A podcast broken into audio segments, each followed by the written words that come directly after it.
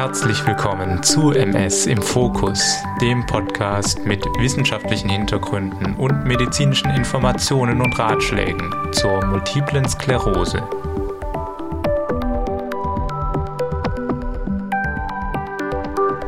Hallo zusammen, ich begrüße euch zu einer neuen Folge von MS im Fokus, wo wir uns mit Themen rund um die MS beschäftigen. Mein Name ist Adrian Ming Schumacher, ich bin Arzt und der Host dieser Sendung.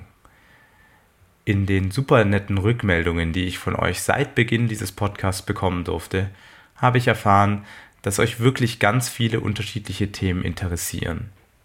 Einige davon konnten wir hier auch schon besprechen, oft im Interview mit Experten, zu denen ich hochschaue.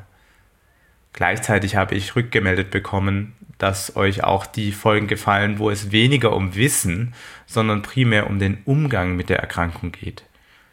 Daher habe ich überlegt, hiervon regelmäßig etwas im Podcast zu bringen.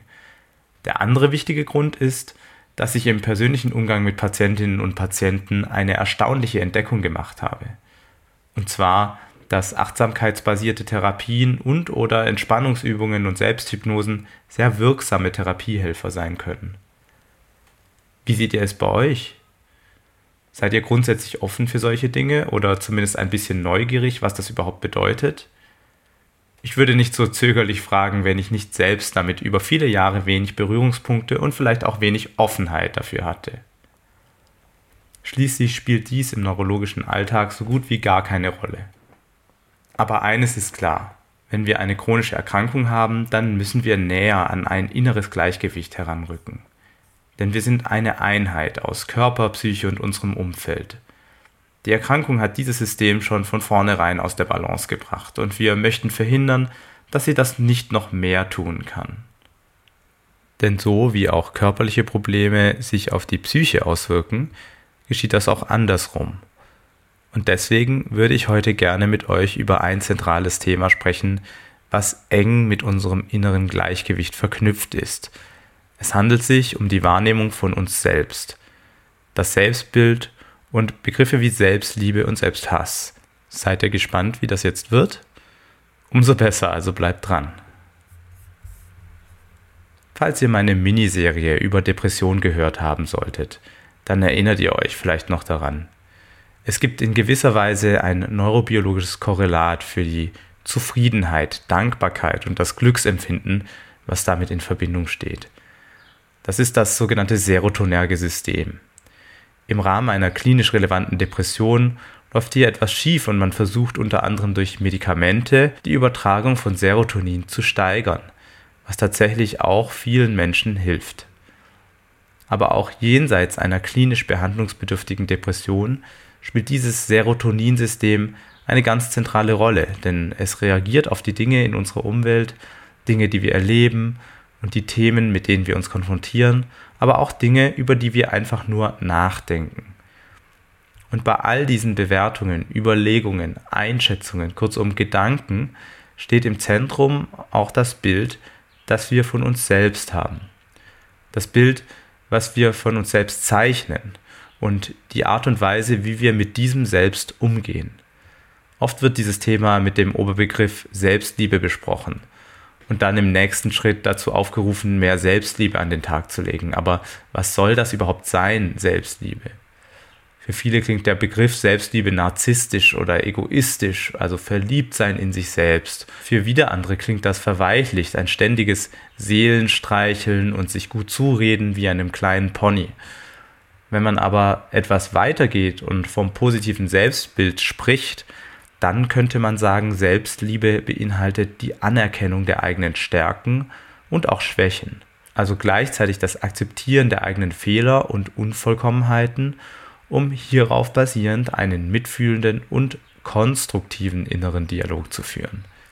Es geht darum, sich selbst zu erlauben, authentisch zu sein und damit sein volles Potenzial zu entfalten, ohne sich selbst dauernd zu kritisieren oder ständig an unrealistischen Maßstäben zu messen toll, denkt man dabei. Das ist auch ein Allgemeinplatz. Natürlich will ich das authentisch sein und mein volles Potenzial entfalten. Natürlich weiß ich über meine Stärken und Schwächen Bescheid. Und meine Erkrankung, die ist sowieso da und macht, was sie will. Aber ich würde darauf wetten, dass die meisten von uns trotzdem dabei nicht immer mitfühlen oder konstruktiv mit sich umgehen, sondern eher wütend oder zumindest fordernd sind. Und ich bin mir da so sicher, weil man regelmäßig auf diese Diskrepanz stößt, wenn man mit Menschen das Thema einmal genauer beleuchtet. Viele Menschen haben einen recht harten Ton gegenüber sich selbst, den sie niemals zum Beispiel gegenüber ihren eigenen Kindern haben würden. So nach dem Motto, wenn man schon unter sich ist, dann muss man kein Blatt vor den Mund nehmen. Für andere muss ein Lernprozess mit Kritik und Tadel verbunden sein. So dumm war das wieder, nächstes Mal muss man es anders machen.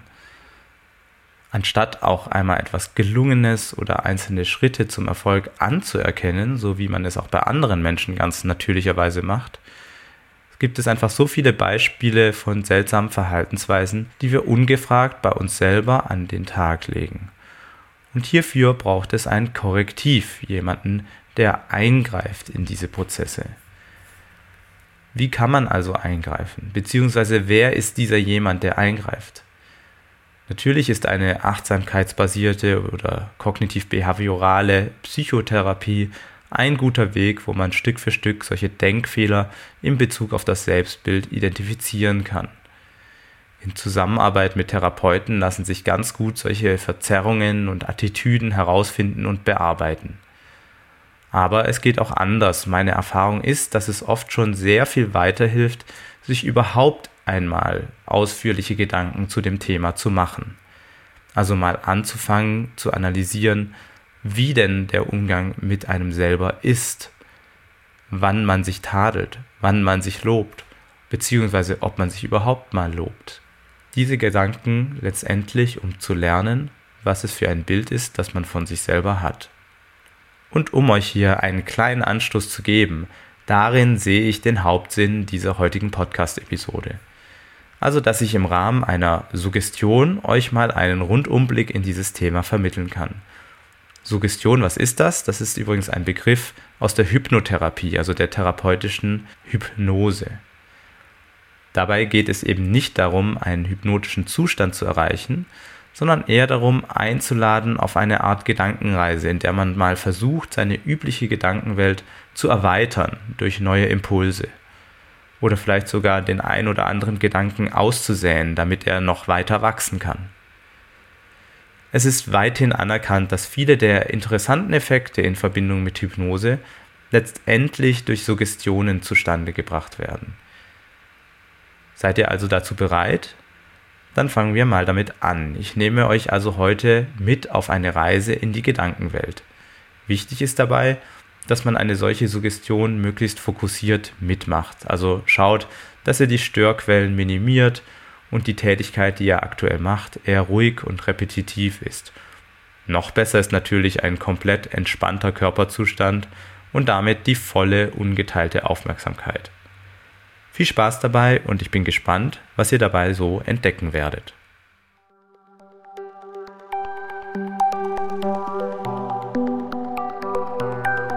Heute möchte ich also über das Thema der Selbstwahrnehmung sprechen.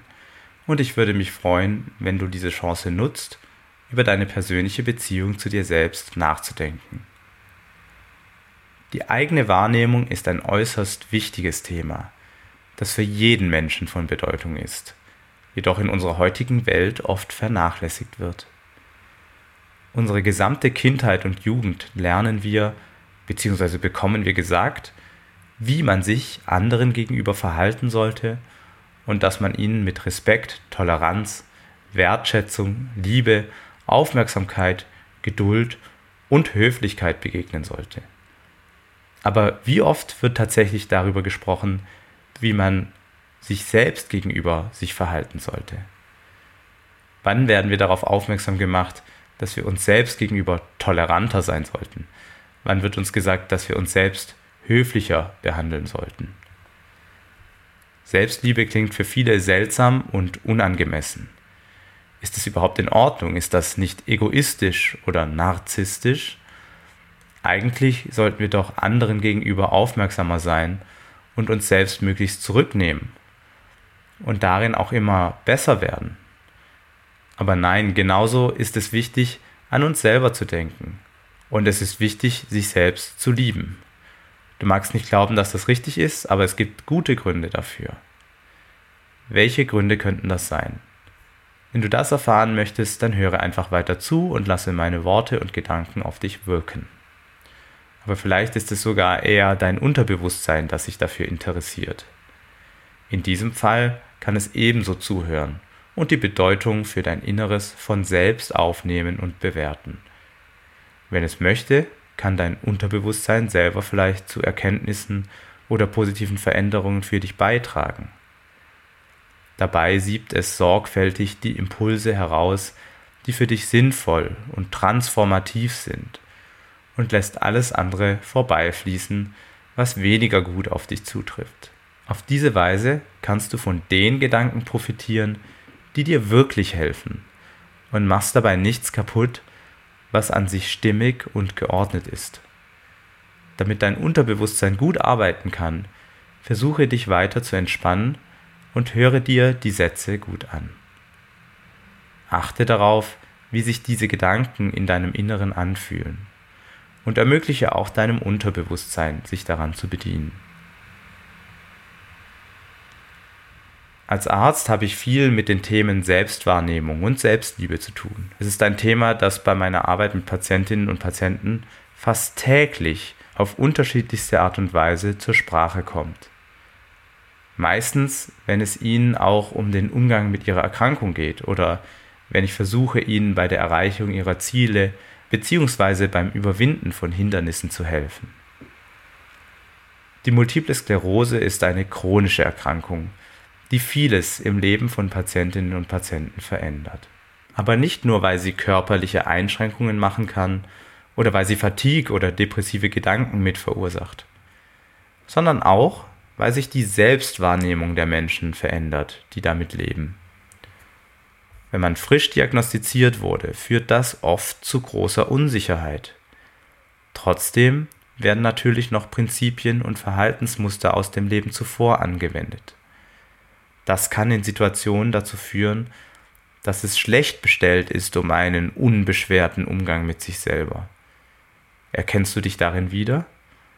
Wie war für dich die Zeit nach der Diagnosestellung? Oft fehlt es den Menschen an Selbstliebe oder sie wünschen sich mehr davon und als Behandler erkenne ich oft, dass sie davon profitieren könnten. Aber warum fällt es vielen Menschen so schwer, sich selbst zu lieben? Und warum nochmal speziell Menschen mit chronischen Erkrankungen? Gehen wir nochmal zu dem Wort zurück. Allein der Begriff Selbstliebe ruft bei einigen Menschen sofort Widerstand hervor. Inklusive bei mir selber. Bei einigen schaltet sich reflexartig eine Moralvorstellung ein. Ist das nicht Egoismus? Könnte man nicht argumentieren, dass Selbstliebe egoistisch und rücksichtslos anderen gegenüber ist? Ist es nicht zu sehr auf sich selber fokussiert sein? Ist es überhaupt gerechtfertigt, sich selbst zu lieben? Oftmals wird Selbstliebe mit Selbstverliebtheit verwechselt und eher als etwas Negatives statt als etwas Wünschenswertes angesehen. Aber Selbstliebe beinhaltet nicht das übertriebene Streben danach, sich selbst übermäßig großartig zu finden und das nach außen hin auch noch zur Schau zu stellen. Es bedeutet auch nicht, die eigenen Bedürfnisse ins Zentrum oder über die Bedürfnisse anderer zu stellen.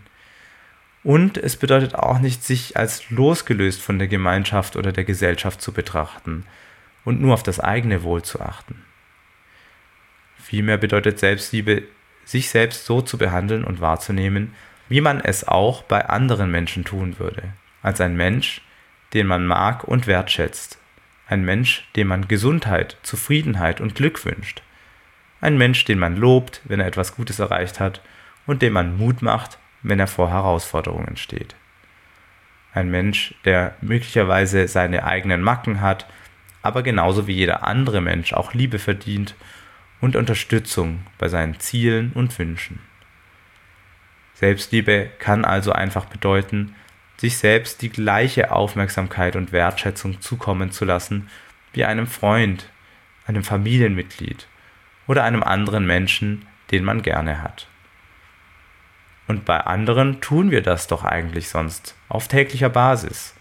Doch das bei sich selbst zu tun, ist für viele Menschen eine echte Herausforderung.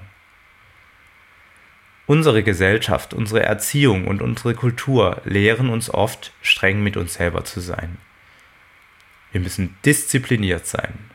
Wir müssen zuerst an andere denken und dann erst an uns selbst. Auf sich selbst zu achten wird als eitel betrachtet. Und bekanntermaßen ist Eitelkeit ja etwas sehr Negatives.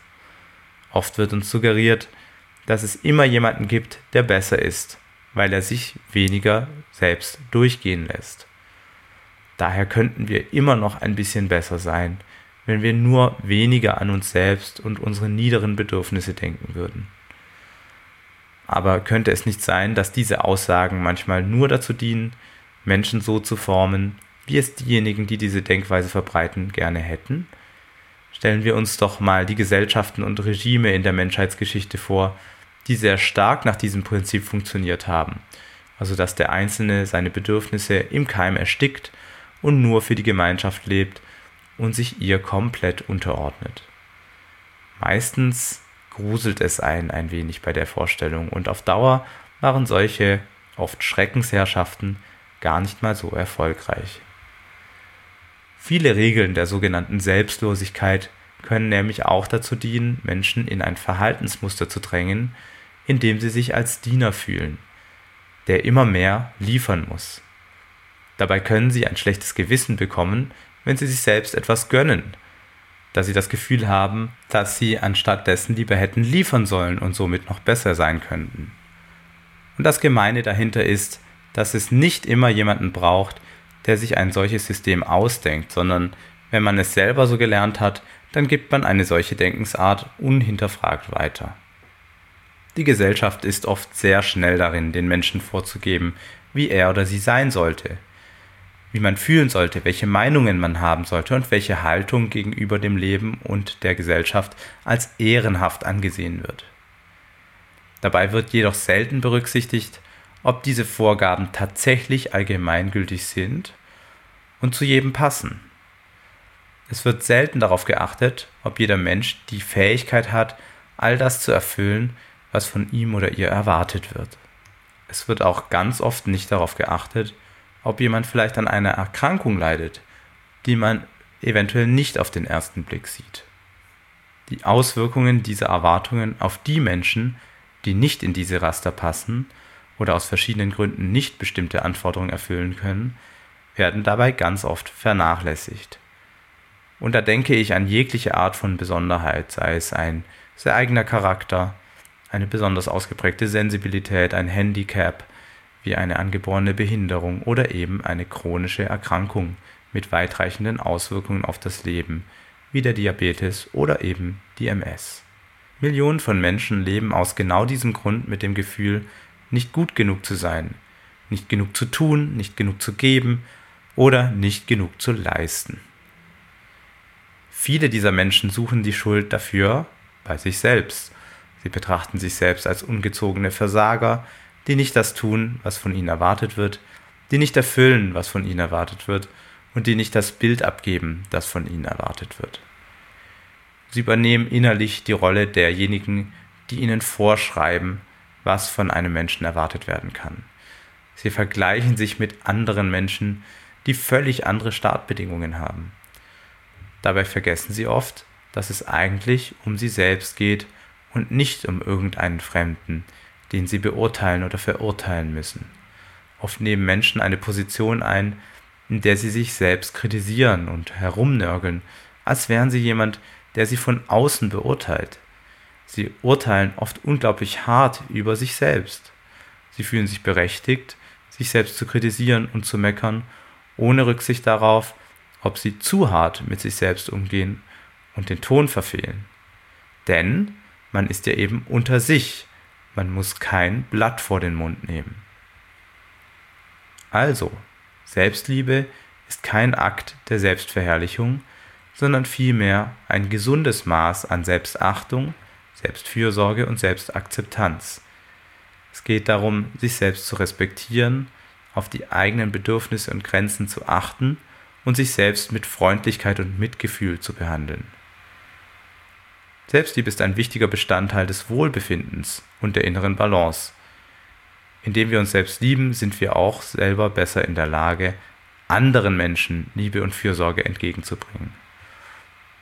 Was wollen wir also?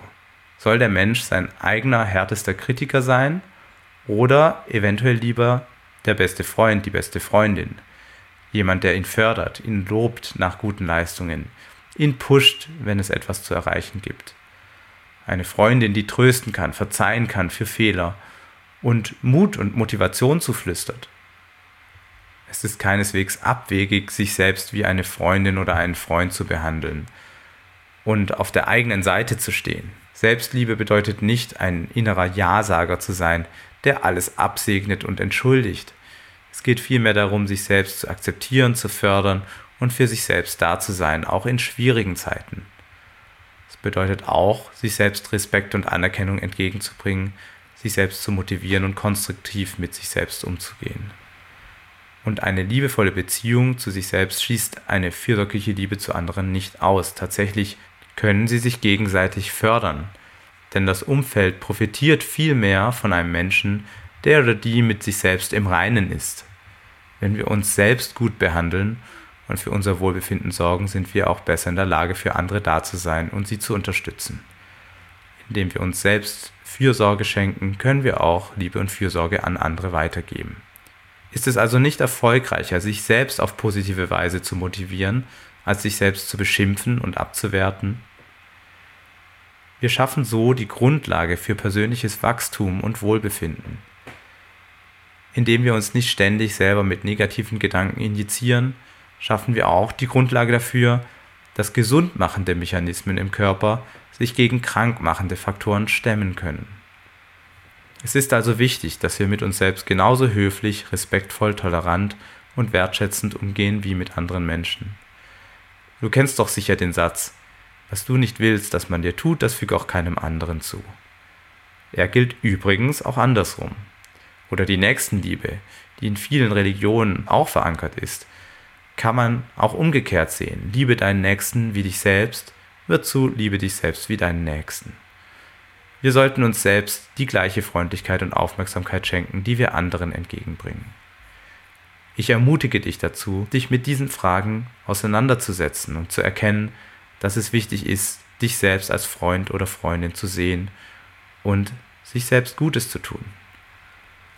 Dein Unterbewusstsein kann dir dabei helfen, positive Veränderungen in deiner Selbstbeziehung zu erleben und dein Bild von dir selbst zu schärfen. Es wird nichts verändern, was du eigentlich behalten möchtest, sondern vielmehr positive Gedanken und Erkenntnisse fördern, die dir wiederum zu mehr Selbstliebe, Selbsterkenntnis und innerem Wohlbefinden führen können.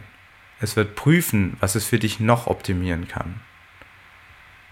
Und wenn du diese Ideen für dich nutzt, kannst du daraus auf jeden Fall etwas Positives gewinnen. Es wurde festgestellt, dass fast jeder Mensch etwas davon hat, wenn er sich auf diese Weise mit seinem Verhältnis zu sich selber auseinandersetzt. Es wäre also nicht überraschend, wenn auch du zumindest eine kleine Veränderung bemerkst. Achte in den kommenden Tagen einfach darauf, ob sich in dieser Hinsicht etwas verändert. Beachte die Impulse, die dein Unterbewusstsein dir sendet. Lass diese Worte auf dich wirken und denke gegebenenfalls darüber nach, wie du selbst mit dir umgehst und ob du möglicherweise freundlicher auf deine eigenen Gedanken, Gefühle und Leistungen reagieren könntest. Ich gebe dir jetzt noch ein bisschen Zeit zum Nachdenken. Nimm dir jetzt noch diese Zeit, damit sich das Gesagte etwas setzen und auf dich einwirken kann. Danach gehen wir langsam raus aus dieser Suggestionssitzung.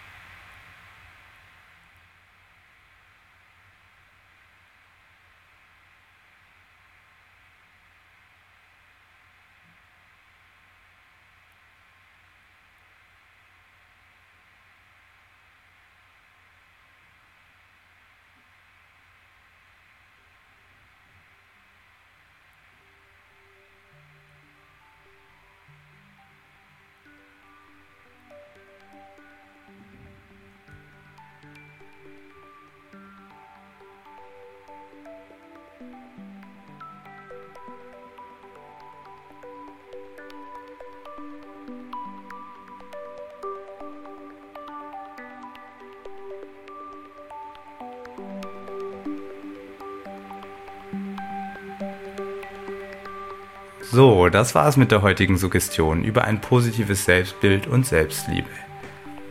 Ich hoffe, ihr konntet euch zumindest ein bisschen auf diese Gedanken einlassen. Oder noch besser, diese Gedanken haben irgendwas, einen Gedanken oder einen Prozess in euch in Gang setzen können. Wenn ihr Schwierigkeiten hattet damit, keine Sorge, vielleicht hattet ihr andere Gedanken, die euch im Moment blockiert haben, oder dieser Text ist einfach nichts für euch. Ich würde mich auf alle Fälle freuen, wenn ihr mir Rückmeldungen geben könntet, ob euch auch solche Episoden gefallen. Allgemein möchte ich euch wie immer ermutigen, eure Fragen oder Folgenvorschläge an mich zu senden. Die E-Mail-Adresse dafür ist info at mspodcast.de. Und wenn ihr noch jemanden kennt, den dieser Podcast interessieren könnte, bitte empfehlt MS im Fokus weiter.